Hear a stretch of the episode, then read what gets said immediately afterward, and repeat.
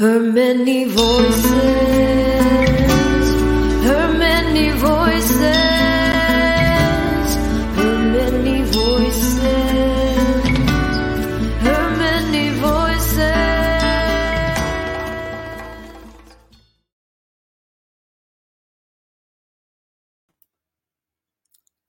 Hello, everyone. Greetings and welcome to another Her Many Voices Lunch and Learn. We're so happy to have with us this time Ishwari Maranwe. How'd I do?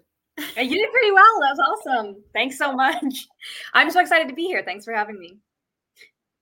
Yes, absolutely. We're so happy to have you here. Um, so, if you would just can you introduce yourself? Yeah, yeah. So, hi, um, I'm so happy to be here. I am the CEO of the DG Sentinel, which is one of the things I'm happy to talk about today. I'm also the president of Tweeps Global. They're both nonprofits that focus on free mentorship, uplifting marginalized voices worldwide, just basically providing a community for people who need it. And um, you know, I have a background as an attorney, and before that, I was uh, in I was a writer. I've been in physics. I've done a whole bunch of different things in my life. I most, I guess, notably was in national security and cybersecurity as an attorney after law school. Worked for the government, the private sector. Uh, learned a lot of things I want to continue doing and not do, um, and then switched into the nonprofit space, which I think is uh, has been a lot more purposeful for me and just exciting and fun. And yeah, that's me. That's amazing. Thank you. Your background is so varied. I love how we're going to learn here in the next hour how it all kind of ties into who you are today, you know? Yeah, yeah. I'm really excited to talk about everything. So, um, one thing I wanted to ask you is about, you know, Her Many Voices is very much about Indigenous culture and about who we essentially are as humans, and that we are all connected and in this world together, right? Um, and I'd love to hear a little bit about your heritage. Yeah. So I am ethnically Indian. I uh, my parents are from India. They're actually from different parts of India, and it's very interesting seeing how like today's conversations about race in the United States play out in other countries. Just mm. whole can of worms. But um, yeah, so I'm I'm Indian. My parents immigrated from India before I was born. I do have sort of overseas citizenship of India in addition to being born in the United States and being a citizen here. Spent a lot of time in India growing up, Bangalore specifically. So, yeah. That's great. I've been to India a few times. I love it. The culture is so deep and rich. You know, it's just uh, there's an essence of it that's really rare. I think. Um, oh, that's awesome. So I'd love to actually dip a little into something you just mentioned that how the race issues in the U.S. are actually affecting people in India. Yeah, I'm happy to. So basically, in the United States, a lot of uh, there's a lot of racism and colorism that is that comes from a, a, sort of country of immigrants because people have moved here from around the world and every wave of immigrants has faced discrimination as they come in. But then there's also the way that black people are treated which i think is you know very unique because there's a legacy of slavery sort of legacy of slavery is a uniquely black issue.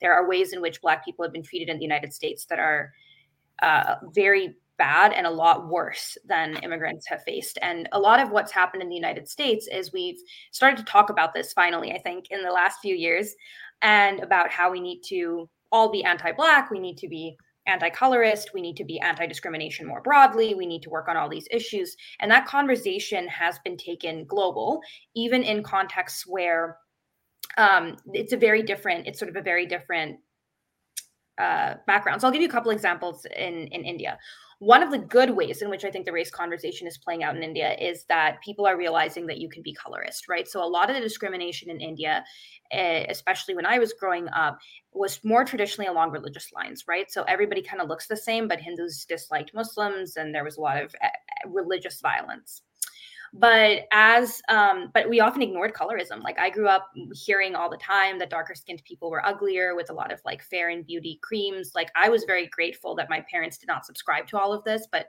definitely things that i heard from my extended family from you know uh, you know i have curly hair i have darker skin i have a larger nose. These things were very seen as very bad.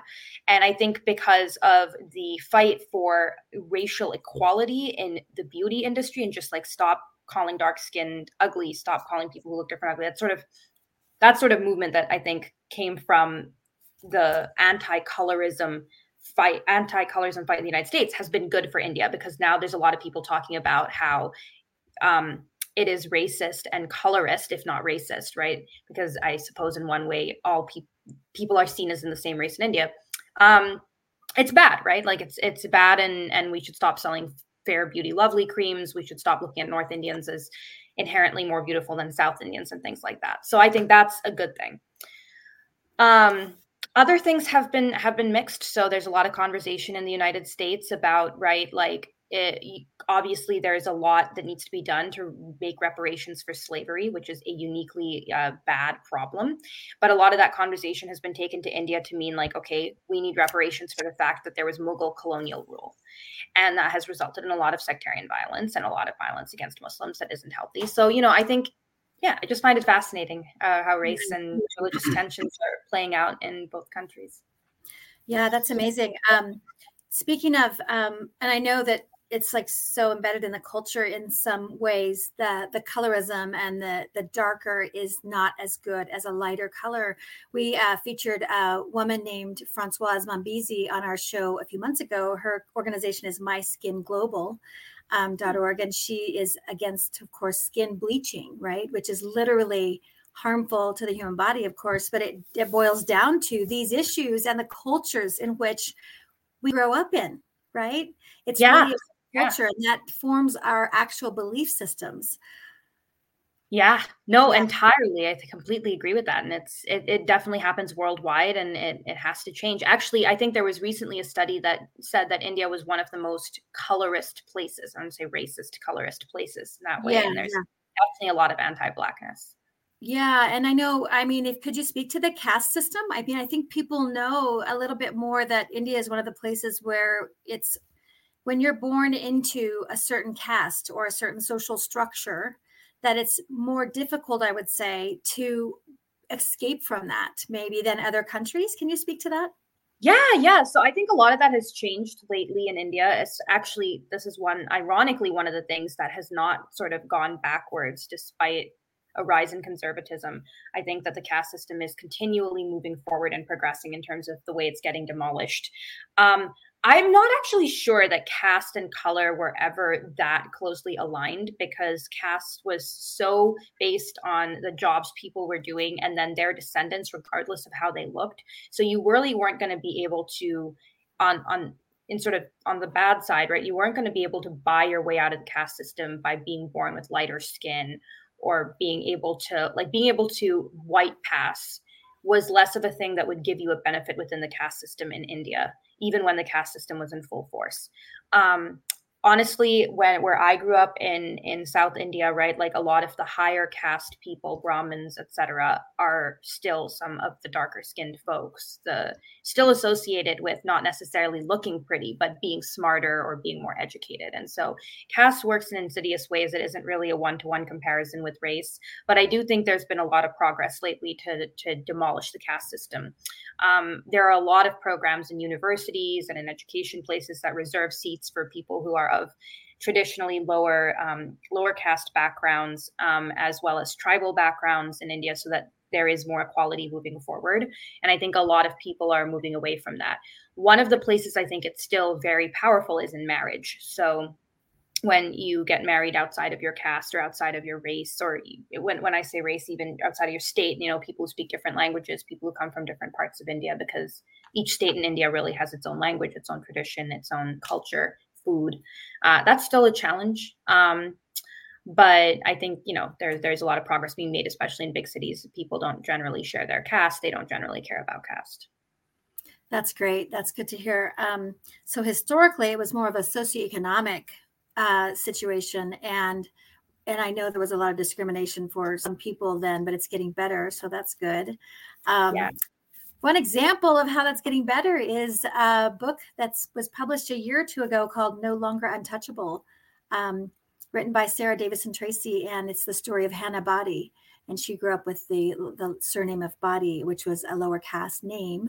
Um, and it's her story of saving her sisters from sexual slavery, literally, and opening a school in Kathmandu. This was actually in Nepal, opening a school in Kathmandu um, for girls, and I think they have 300 girls there in school now. Oh wow, um, that seems really great. It's really a, an amazing, very inspiring story. Yeah.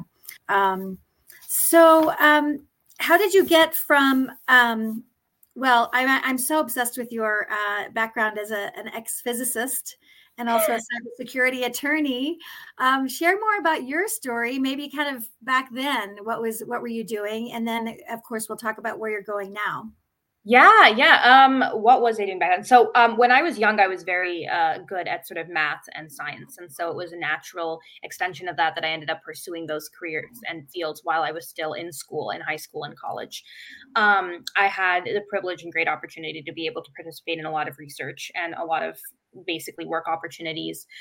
Um, I spent the last year of my high school basically working at at CERN and working in physics and researching in physics. And then when I went to college, I spent a lot of time researching in supernova cosmology as well.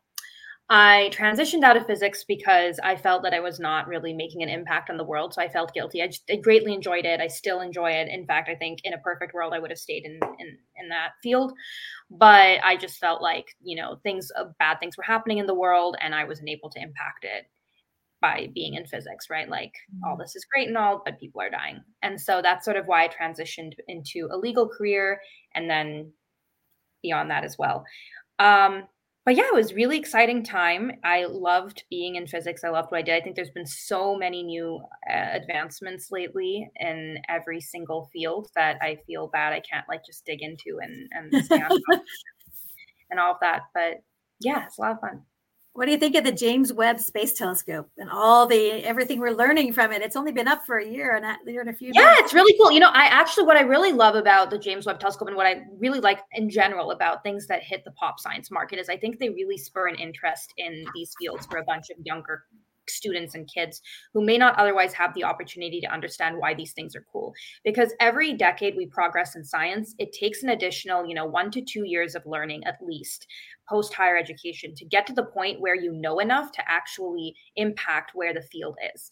So these days, students are learning in high school, right? What experts would not have been able to know a hundred years ago. And so it, you have to do get a PhD before you're really able to discover anything new. And so what I love about like the James Webb Telescope is I think it really, really hit the public market for some reason. And it has inspired, I hope, a whole new generation of people to pursue um, you know uh, an interest in whether it's supernova cosmology cosmology more broadly studying stars studying planets whatever it is that it inspires in people um, i'm really excited for that okay so since you know about this i want to go a little bit deeper in this topic okay?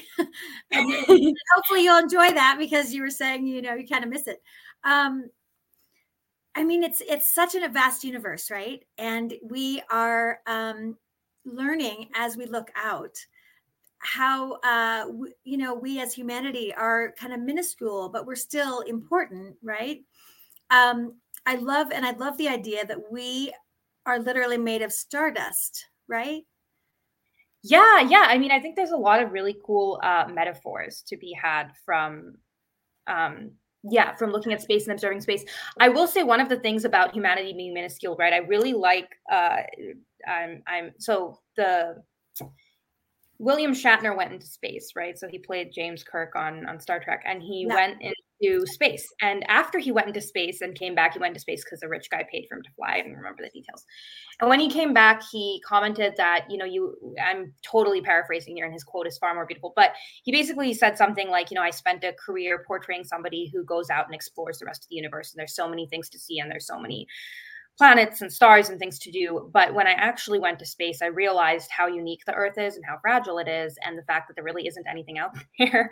Um, and you know, we're here and we're people, and we have, uh, you know, people and animals have very, very unique experiences in terms of just neurologically, biologically, we're capable of feeling happiness, pain, creating community, and that is very rare. And the more that I think I have studied, uh, like just space in general. This is not my field, by the way, at all, but I'm interested in it. Um, but you know the more that i've studied statistics about how many people have explored different parts of the universe looking for life and looking for life forms i think what we have is actually really unique. So i i think the study of space for me anyway has made us seem less minuscule and far more important to me. I know that a lot of people study space and come to the opposite conclusion but for me it's actually just driven home the point that you know there's no place like Earth or whatever, whatever. Right, right. Yeah, yeah.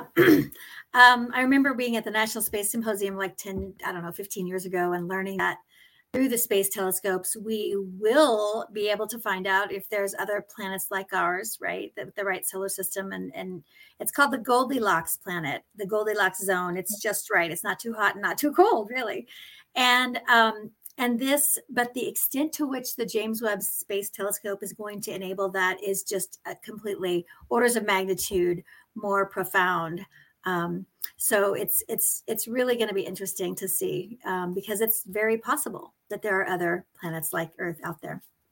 Yeah, yeah. I mean, just total sidetrack, but uh, I also absolutely love music. And there is this guy called A Capella Science who does science uh, videos on YouTube where he sings everything acapella because he's also a great singer. But basically, he does parodies of popular music about different topics, and he really delves into them. And he's awesome, and everyone should check him out. But he did one on exoplanetology um, to the soundtrack from Aladdin, and it's great. And if you want to like learn just like a basic amount of exoplanetology, that is an amazing song and a lot of fun and like seven minutes. So highly recommend. I love that you mentioned that. Thank you.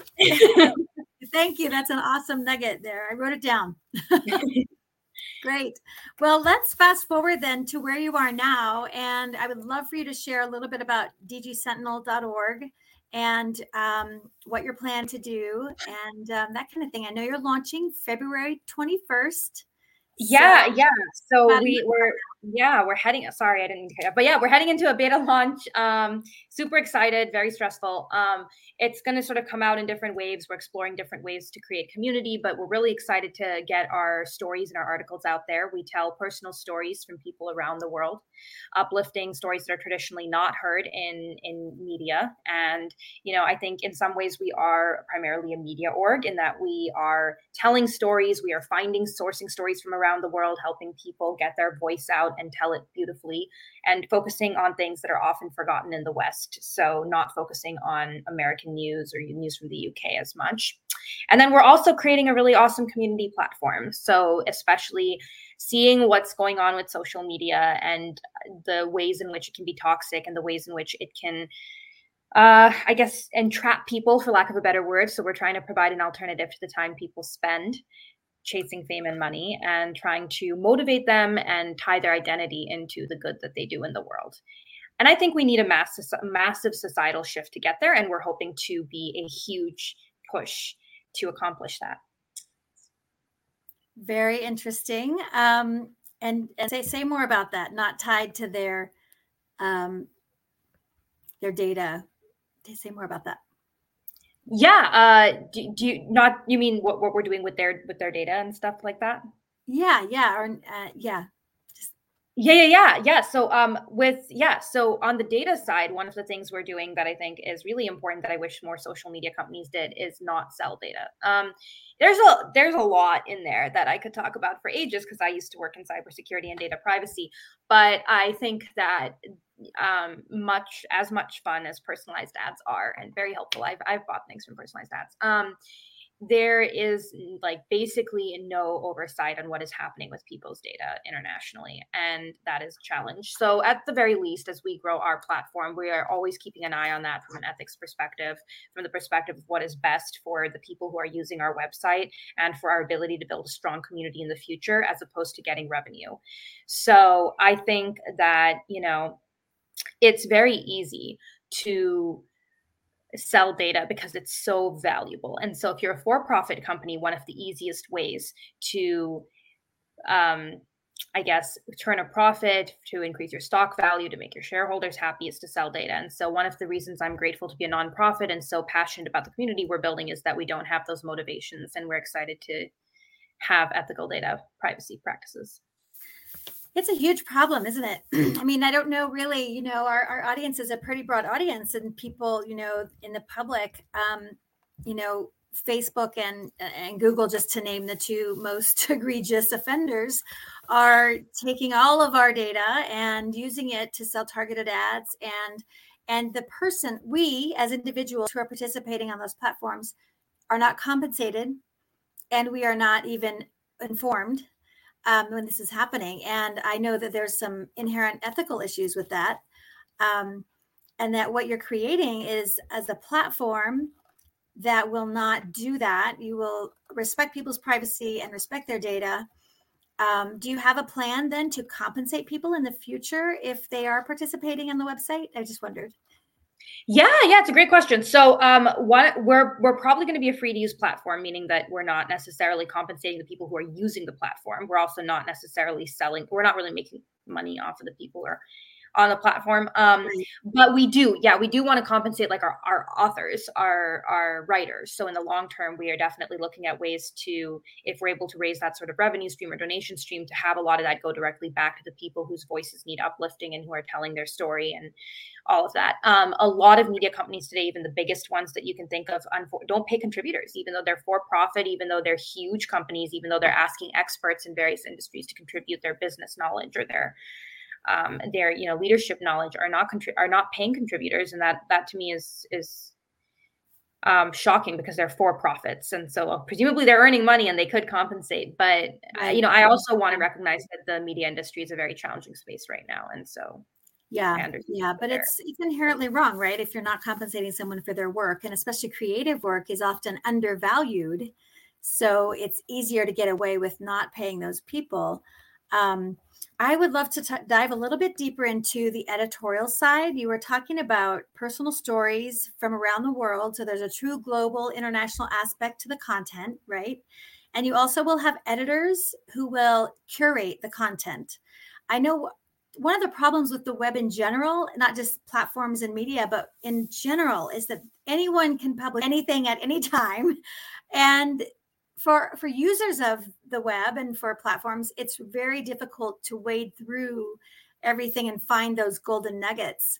And so you're going to have that you're going to take care of that for us right? Yeah um well i have to shout out our editorial team there. They are just incredible from the top down just incredible people. Um and I, I really think that they have an amazing background to be able to tackle that, but they also just have amazing personal experiences that they bring to the table about storytelling, about effective storytelling.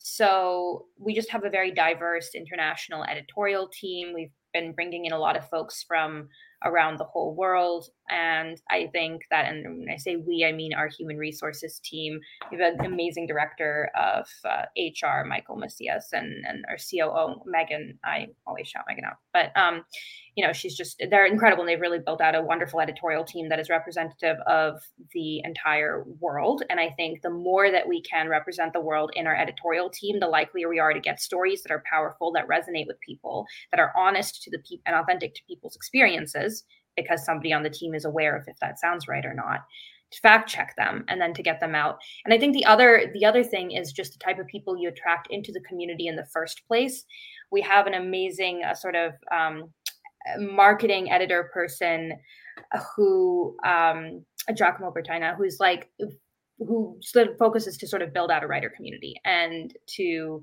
think about what a writer community looks like, what types of people we're attracting, what stories do they want to tell, what what voice do they feel has been squashed, what do they want to highlight in the world, and I think that is going to be a very powerful way to grow the types of content we're putting out. That's really important. That's great. Um, you have every angle covered there.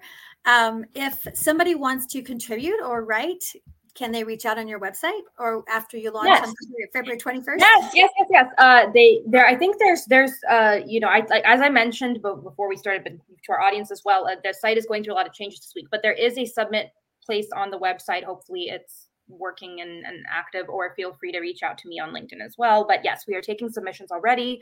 We've actually been taking submissions for half a year or more at this point just really collecting stories so that we have stuff come launch time and then absolutely we're going to have an open call when we launch and we are yeah there's a lot of stories out there. People just want to tell that aren't going to get or aren't getting picked up by sort of the traditional news media because they aren't telling stories the way that people want to tell with the spins that they want to spin and with the profit motives that they may have or with the angle of storytelling they may want. And eh, i think that this is a great way great way to tell your story yeah, it reminds me of um, World Pulse and their their private social network called PulseWire, which they created like 20 years ago before there were any private social networks. And I I shout out to Jensine Larsen, who's the founder of that. I actually know Alicia Fall and Her Many Voices because of Jensine, so that's great.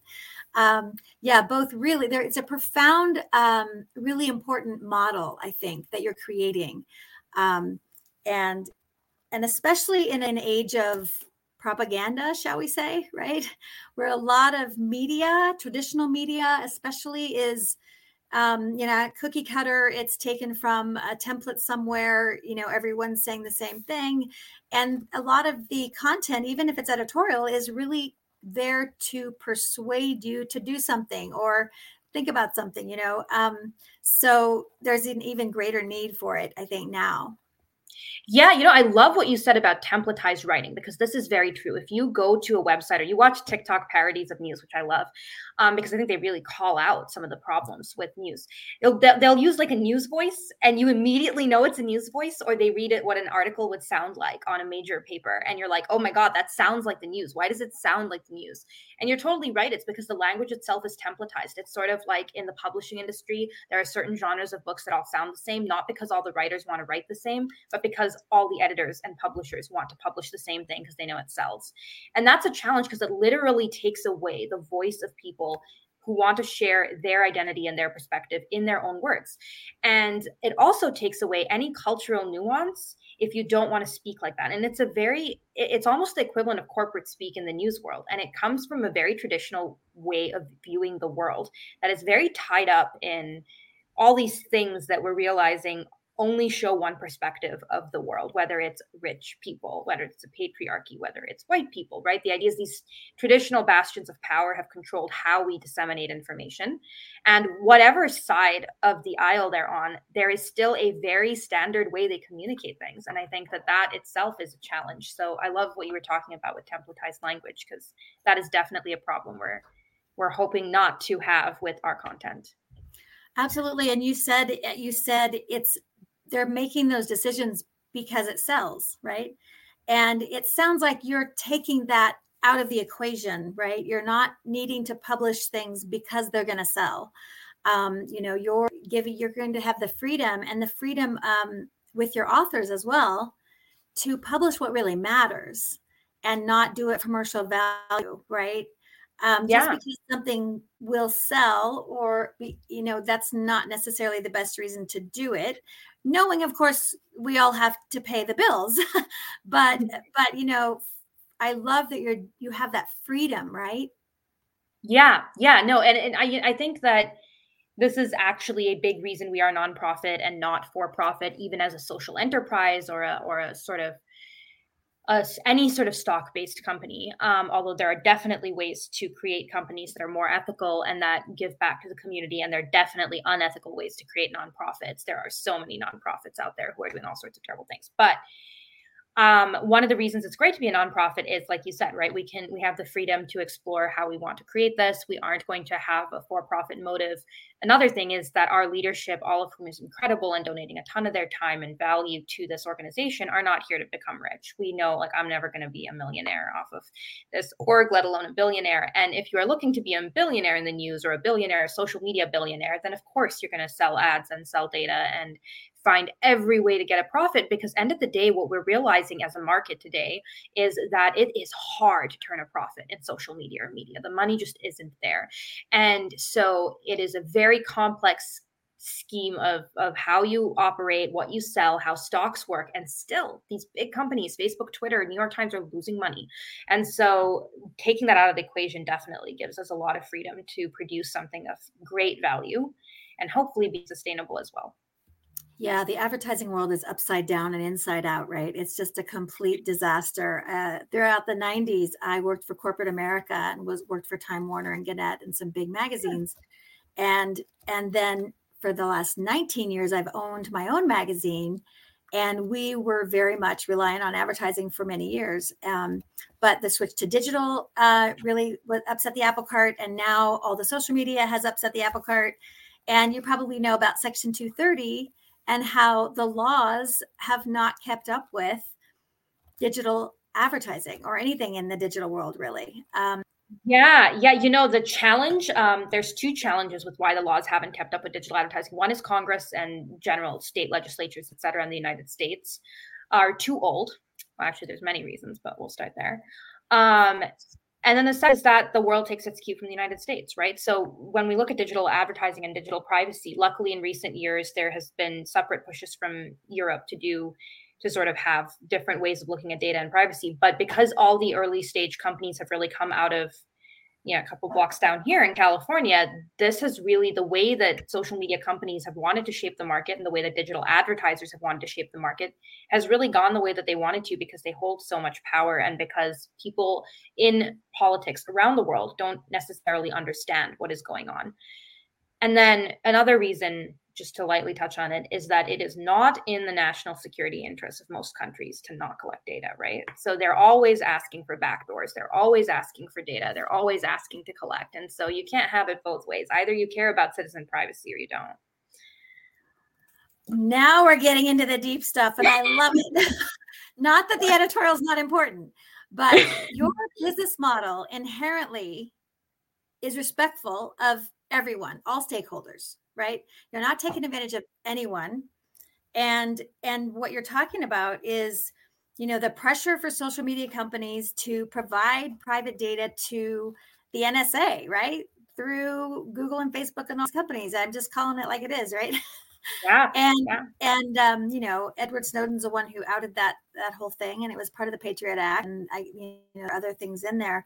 But say more about that. I mean it's it's so very important for us as individuals to be aware of this situation and also that there's going to be solutions like yours where that's not going to happen yeah, yeah. Uh yeah, there's so much I can say about that, but I will say that like a lot of it I know a lot of it has been said and I am grateful for the debate that's gone on. Two things I think of note given my pers- like sort of experiences and perspectives in this space. Um, one is that I can't believe it's gone away. The vast majority of people do not care. They do not remember that this this is out there. They don't care that their phones are being tapped or that their data is being used, that the location data is being used because people get used to anything and we see that because um, you know there there are surveillance states in the world and the people living under them get so used to that level of surveillance that they do not even fundamentally understand the freedoms that they have sacrificed to live in a surveillance state nor do they even recognize how necessarily like claustrophobic they feel until they leave. And there's been a lot of talk about this from people who leave surveillance states like Russia or China and how they feel when they're in a freer society, right? But since the majority of the world has just learned learned about you know things that Snowden shared or, or learned about you know sort of what is happening and then went shrug. And i'm very confused why we all went shrug but you know most people don't know about it most people don't care about it. It somehow didn't make it through the next generations like education like it's not being taught properly in schools. It's not like people aren't really aware of how their data works where it's out there under what circumstances the government can use it why specifically in the united states we do not want to authorize general warrants right? Like it's literally Fourth Amendment of the Constitution is so dead. Um, so that's one one large issue. There just isn't enough awareness and enough people aren't talking about it. And then secondly, this is very niche, but I think a problem is that lawyers in the government are often told that their client is the agency and not the American people or the US Constitution.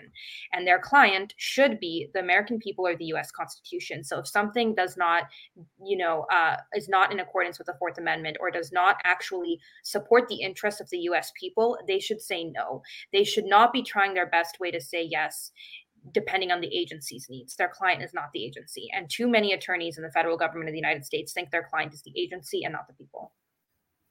And that's what they're told, and they feel like their hands are tied, right? Which is probably why you left. yeah, uh, no, actually, there's there's a lot of reasons why I transitioned out, but I actually greatly enjoyed the job that I had when I left. I was working, um, I was working for an independent commission that had been stood up at the end of the Obama administration, but operated through the early Trump administration about encouraging people to be more active in public service, national service, just sort of getting people out there and, and, and doing more in their communities. Um, military as well but luckily that was not something i had to specifically focus on. But you know we were just thinking about ways to encourage people to serve. Why aren't people serving? Why don't people care about the government? Why are people disliking the us how can we make this better? How can we educate people? How do we have better civic education in schools which I think was fascinating. Um, and you know, there are a lot of things from that workplace that I greatly appreciated and enjoyed, including a lot of flexibility and recognition of different needs that people had in the office place. So I, have no complaints about working at the National Commission on Service uh, when I did, but yeah, I, I, think I would struggle with going back into sort of more traditional national security as an attorney. Mm-hmm, mm-hmm. Um, here's a data privacy question. Um, about many years ago, 2007, uh, I launched a magazine about location data. It was called LBX Journal, LB being location based, to the X being the algebraic variable for how businesses use location in their businesses, right? It could be mm-hmm. supply chain, it could be targeted marketing, right? And that's when I learned about everything that we're talking about about privacy and that we're being tracked on our phones and everybody you know people know my location even if i turn off my location that they can still find me through the phone triangulation and other ways. Um, so here's my question. Here's what everyone always asks, or they say, I'm not doing anything wrong. So why should I care that people are tracking me? Yeah, so Snowden has a great response to this, actually, which I think everyone should know. Just um, saying that I don't care about privacy because I have nothing to hide is like saying I don't care about freedom of speech because I have nothing to say. It's absurd. Mm-hmm. It's just absurd. Um, also, just yeah. because you don't care about privacy doesn't mean other people don't care about privacy. And believe me, at some point you will care about privacy. I don't think there's anyone on planet Earth today who in, in who operates. Okay, there's probably a few people. I shouldn't say literally anyone, but who operates in the modern world and is aware of the impact social media and airing out everything that you've done on media can have to your real life and real career, and does not care about privacy because everyone has said something they do not want blasted on the front page of the New York Times, and a lack of privacy would mean absolutely anything you've ever done the worst photos, uh, your phone taking a picture of you when you are naked in the bathroom, any of that can go out there, right? So everybody cares about it to some extent. Um, what they're really saying is that when they say that is, I trust the government not to come after me if I haven't done anything wrong, and so I try I feel secure vis-a-vis the government specifically tracking my data these people, by the way, usually care a lot about companies tracking their data. Now, I care a lot more about what the government does than what companies do for various reasons, but starting with companies don't have a private military. But um, any brown or black person who has faced unfair criminal justice system repercussions or national security repercussions, right? Like I'm always pulled for screening at the airport, understands fundamentally why that is not a solid argument and why you cannot trust the government to do to uh, just accurately use your data so that if you are innocent, you are not going to suffer. That is just completely untrue.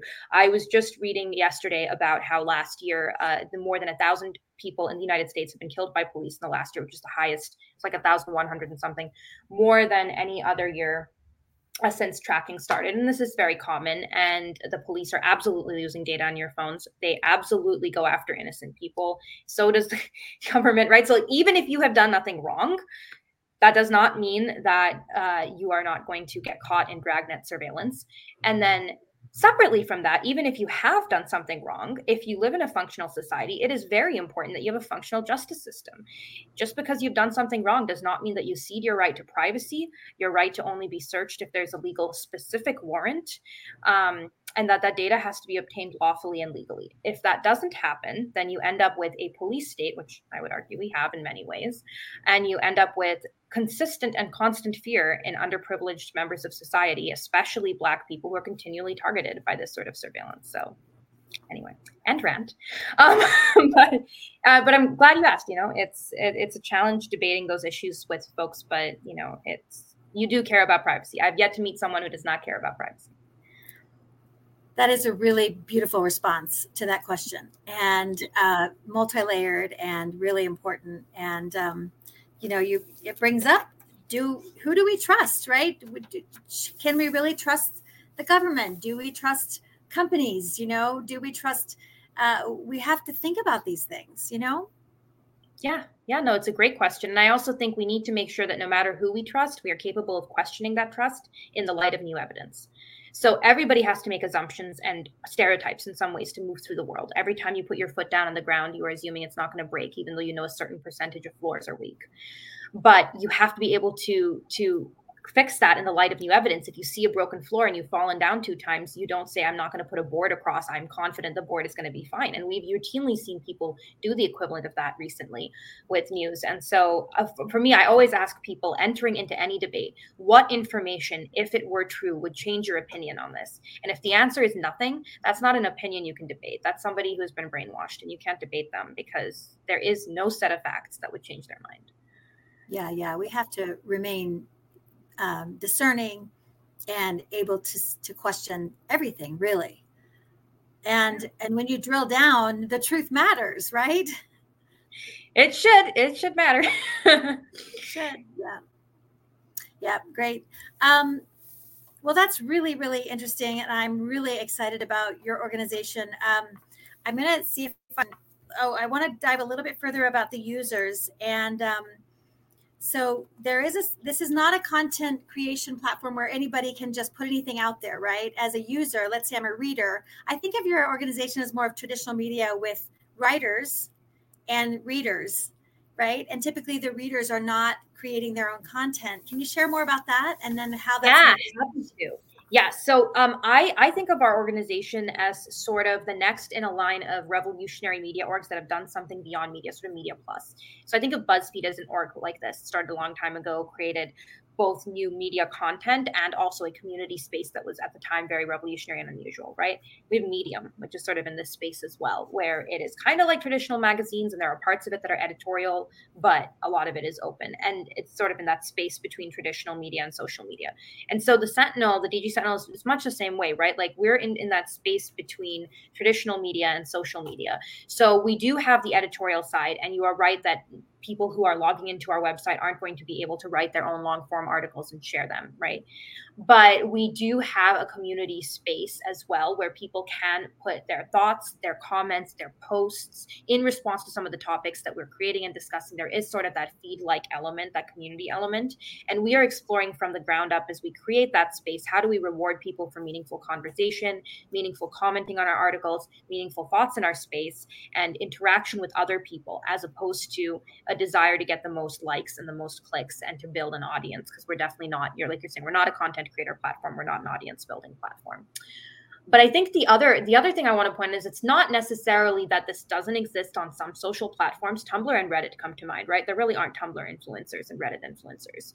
And it's just sort of a sense in like what the platform prioritizes and how it rewards those connections between people and those conversations between people as opposed to rewarding the ability to create viral content and then follow an individual person. And that's how you start rewarding the more and more outre expressions of like uh like so for example on tiktok right like food waste is a big thing because people when they make large batches of food go more viral because it's very engaging and you can't draw your eyes off from it.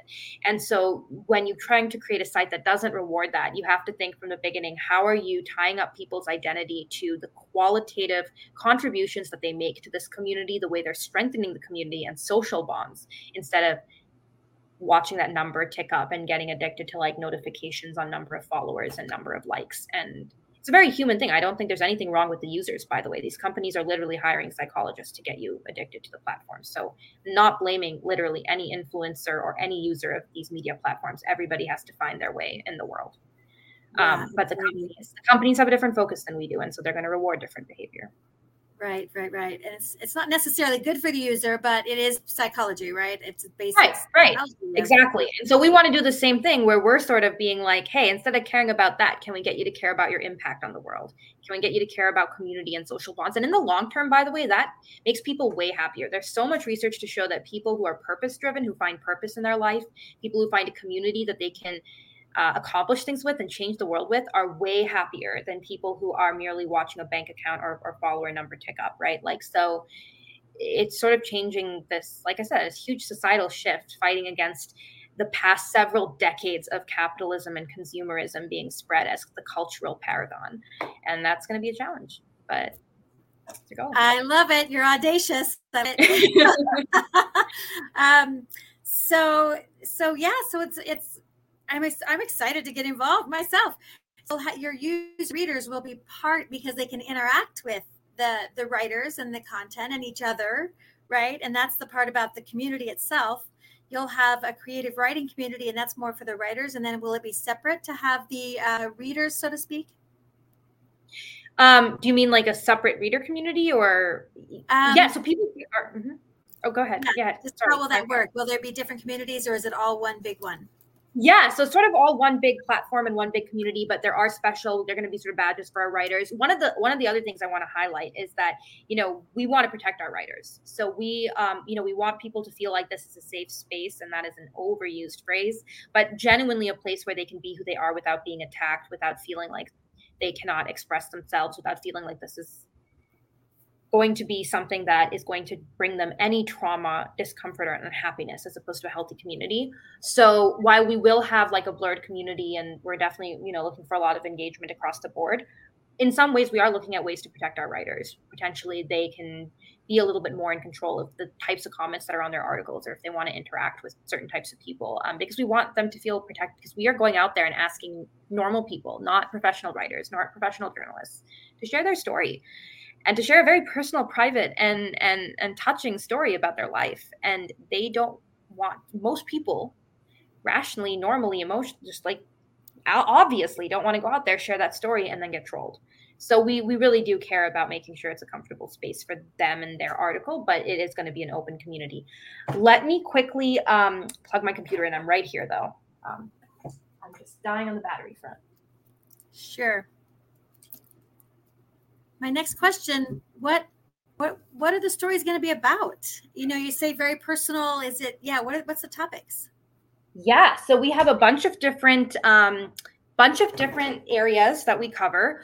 Um, we have lifestyle and relationships. Um, we have a section called Brighter Tomorrow, where we're featuring people who are doing good in the world. We have fiction. Those sections are sort of led by Daphne Castriel, who's an incredible editor, writer, and just amazing, uh, amazing person. She's sort of the deputy managing editor. All sections have their own leads, have their own have their own stuff going on. We have science and health section, uh, science and tech section. Health's been moved to lifestyle relationships, but science and tech section um, led by Erin Kennedy. She's awesome. She has such an incredible background in science and the intersection between science and identity. Um, we have a career and business section read, led by Lukeman. He's again incredible, has such a great background in writing and and in business and in business in countries inter- international countries and different markets around the world. Um, and then our two flagship sections are really mental health and um, and humanity. And those sections um, led by emily blake sam Uplow, um, our goal there is to really raise awareness of these very important issues that are that are uh, growing right now. Mental health, obviously, because I think that impacts the way we live our lives, and a lot of stories have to do with our own mental state and our own mental balance, and humanity or politics, because what is happening around the world in countries that aren't typically covered by the media is so freaking important. It makes my blood boil that everybody cares about what happens to one or two families in countries like the UK or the United States, and then things can affect 300 like thousand people in another country, and we just ignore ignore what happens. So I think those are very powerful sections for us. And we just brought on a few new editors into our Unbreaking the News section.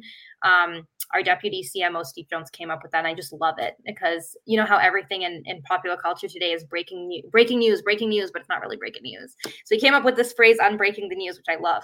And so they're focusing on stories that are, you know, ripe for publication, that are reacting to real world events. But um, really covering them in a unique way, covering them from people on the ground, authentically covering them, stop sensationalizing everything, things like that. Amazing. So that's a lot of different topics, and the flagships being mental health and humanity. Is it true that the other topics are sort of addressed through those lenses? No, they're not. So the, each section is independently led by a lead editor, deputy editor, and assistant and junior editors. Those lead editors then um, work with their deputy managing editor or the managing editor, creative managing editor, and the editor in chief to sort of play around with our sections. I would say the common thread among everything is that they're all personal stories. If you don't, why are you the person to tell this story? Mm. Um, like, you know, I am a nurse and this is my advice about having a career in this field, or I am on the ground in this country experiencing this. Um, there was a shooting in my hometown. This is what is going on in my head. I am living through the coup in Myanmar. I was a student affected by the crisis in Nigeria. And I think that is really important because when you fly in journalists, to point at people behind you, it is not only denigrating to the people behind. I've watched so many documentaries on India for example, where people are pointing behind and being like, these people in the slums of Bombay, uh, right? Like it's not, it's very denigrating, you know, right? People yeah. aren't animals. It's not a nature documentary. Honestly, I think the way we treat animals in nature documentaries is bad enough. Um, and and so it's denigrating, but then it's also inaccurate. You know, you're getting a very inaccurate picture of what things are actually like. I don't, I've I've yet to watch a documentary where there isn't a clear bias that they that the documentary makers want to convey. Um, I think if everybody realized that documentaries are actually movies, they're just a genre of fiction film, it would be it would be a lot better. But I think that's what we're trying to avoid, where we're like, hey, we're not flying in someone to paint a picture of India's slums or something like that. We're asking real people who live in real countries what their lives are like. Right. And the reason documentaries are just movies is because directors and all of us, including you and I, are inherently limited by our own life experience right mm-hmm. our our life experience it goes into everything we do and what you're saying is with the personal stories to actually take advantage of that shine a light on that make that a good thing right yeah yeah instead exactly of pretending instead of pretending we can see everything uh, completely neutrally or objectively because we're it's all subjective actually yeah and i think the other thing is just like it doesn't have to be your truth for it to be someone else's truth. And I wish we lived in a world where people were more understanding of that. And I hope that we're able to affect that because this is someone's truth. This is their story. I'm not agree with the, that's not how you may have reacted to those events, but it is their story. That's such an important way to look at the word truth and and what that really means. Um, yeah, it's a reminder to myself too. You know. Um, so we have a few questions for you. Um, let's have the one from from Laura. Yeah, here we go. Laura. Do you moderate your public forum space or publish community agreements to keep the debate civil or use other approaches? My God. So we just had a brainstorming session on moderation yesterday, which was incredible. Um, Megan came up with these incredible questions to guide the conversation, and folks had so many amazing ideas. So we're not quite ready to completely pub- like we're literally just working on this now. So we're not in a position to be completely public about where we are at with moderation or how we're structuring it. But absolutely, we are working on ways to make sure the community has ways to keep the discourse civil. Um, they have guides of the community to keep parameters within certain bounds. We're really, really exploring ways to make sure that the community is functioning and is yeah it's just it's functioning is healthy is a safe space for people to to what they want to say without feeling like they're going to be personally attacked we want to make sure that there is freedom to say things and to explore things but that we are creating a civil place so absolutely there will be moderation. I also want to point out there are a lot of sites these days that claim they never moderate. And that's not true because if you don't moderate a site, like even unmoderated sites, if you don't moderate, they will be 100% spam and porn. So any site that says they're not moderating or that they're truly free is just, you know, every site is going to, has to moderate to some extent, even to just keep out spam and, and illegal things, if nothing else. So, how is the launch going to roll out? I have February 21st down, and um, how does the how will the launch happen? Yeah, it's a great question. So, um, like any uh, startup-ish thing, uh, everything is a mess last minute, and everything isn't perfect, but it's good enough. And then we keep growing and we keep making it better with every iteration. So, uh, February is really a beta launch. We're rolling out an initial platform, initial articles, so people can check it out. People can see what we're doing. They can log in. They can give us feedback. Growing a slow and steady community of early adopters who can give us quality feedback and who are helping build literally the culture and the attitude and the the space that we're in and what we want it to look like. And then as we grow with those early adopters creating those parameters and creating the feel of the space um, then we're going to be heading into a lot of marketing and a lot of media out uh, community uh, community media outreach and and a lot of you know a lot of um, we have an incredible advisory board and board that i think is going to help a ton in outreach and in getting the word out there and in shaping the community we want to build. So i'm really really excited to you know announce our board and and share that with folks and and get everyone get everyone involved that's great. Um, the website was posted here a moment ago, but for those of you who are just listening, it's dgsentinel.org, dot org. And what's the DG stand for? The DG stands for Do Good. Um, one of our so our, our insofar as a nonprofit can have a parent org, we have a parent org, Dweebs Global, which is the nonprofit I mentioned a bit at the beginning. We provide free mentorship to folks around the world, to those in need, and it has built a very strong community. And we used a lot of Dweebs Global's resources early on to get started. And so, uh, you know, in sort of homage to that, but the DG actually stands for Do Good, uh, and our tagline is Do Good, Do Well, and um, yeah, so that's what the DG stands for, and definitely doing good is a huge part of what we're we're trying to promote, what we're trying to get people to do, and the media organization we're trying to build. So Dweebs Global is uh, dweebsglobal.org as well, and it's a mentorship program. Yes, so we provide we provide free one-on-one support, mentorship support, mental health support to people in need around the world. We started uh, at early days of the pandemic, and but like back when people thought the pandemic was going to be a two-week thing, and we just wanted to help a few people before folks got to go back to work. And I had offered my services along with my co-founders Janani Mohan and Nathan Moranway to um, basically offer our help if people wanted help be like finding a way to get into law school or just somebody to talk to shoulder to cry on resume edit. And a whole bunch of people joined us to help us help other people. And it, it literally sort of went viral. It grew to hundreds of mentors in just a couple months. And it's been really wonderful to be able to have that to work on as well. And it's actually where some of the ideas for our community and our initiatives at the Sentinel came from because we have seen proof of concept sort of at Dweebs Global being able to connect people together from around the world who then get passionate about some issue that they want to solve and create teams to solve that with other folks around the world. And so that is what we're taking that idea and scaling it publicly with the Sentinel, as well as having this great editorial side. But we've definitely been able to already build that and seen great success at Dweebs Global internally. So they're very much sister orgs in some ways, and I'm very proud to be part of both of them. You are really building community in many ways and impacting the world in many ways. It's amazing. Oh, thank you. Um, yes. Is there anything else that we did not talk about that you would like to share? And then we'll have just a couple more questions before we wrap up. Yeah, of course. Um, you know, I never shout out everyone whom I want to shout out. So just in general, like the Sentinel and Dweebs Global are full of incredible, incredible people, and none of this would be possible without all of them. I think it is a huge failure of modern society that leaders get too much credit for everything, and they're always the one people want to talk to, and they are out there. And actually, ironically, people at both orgs don't really like to do this. It's it's actually a, a for me too. It's definitely not my my mo.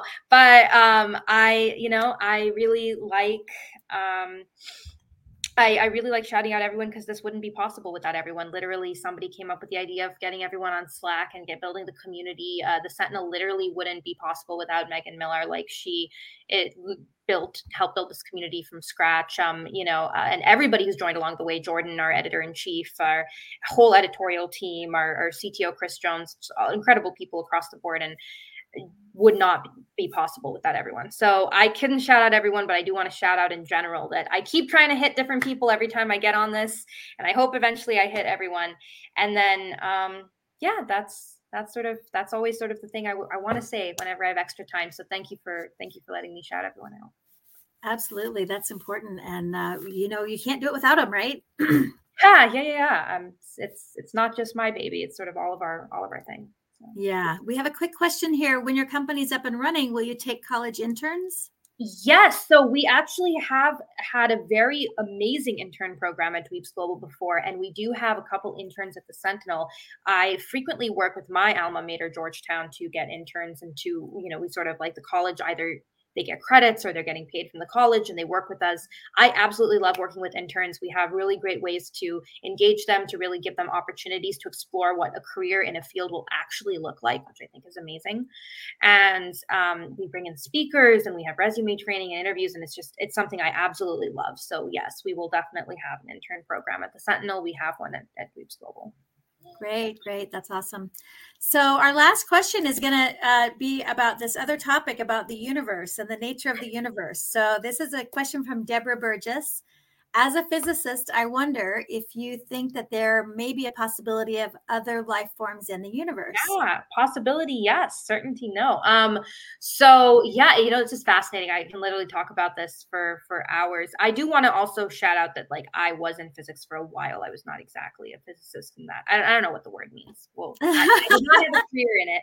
I researched a lot in it, graduated, went to law school, became a lawyer. What happened. But um, but yeah, you know, it's no, but you know, it's it's a fascinating question what the word means. So I'm I'm happy I'll take it. But um, but yeah, okay. So there's, you know, I find the whole life forms in the universe very, very fascinating. It's not an area I worked in, but it's an area that I think is just fascinating right because are we are we alone uh, do we want to be alone what does it mean if we're alone there's so many theories out there that i think are fantastic um, and that explain why you know why the odds of of life forms in the universe could potentially be low. I guarantee you that or i i, I would think that there is life in the universe 100% outside of earth because there is water elsewhere and there are probably life forms.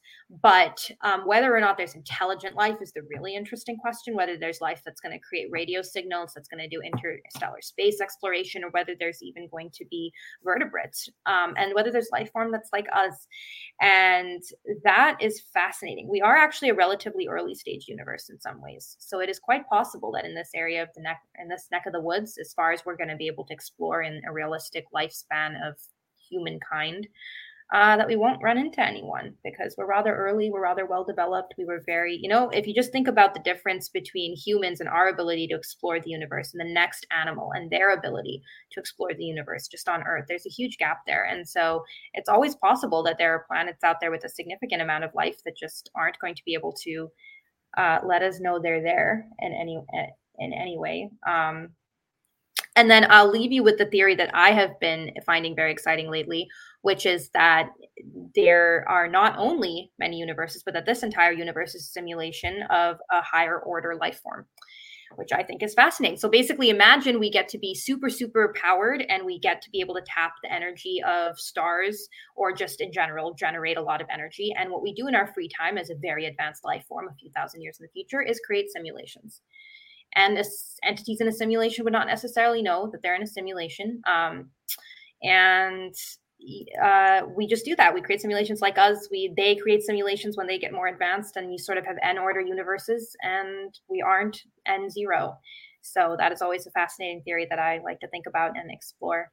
Um, and the universe is pixelated. Look it up. So that's fascinating theory.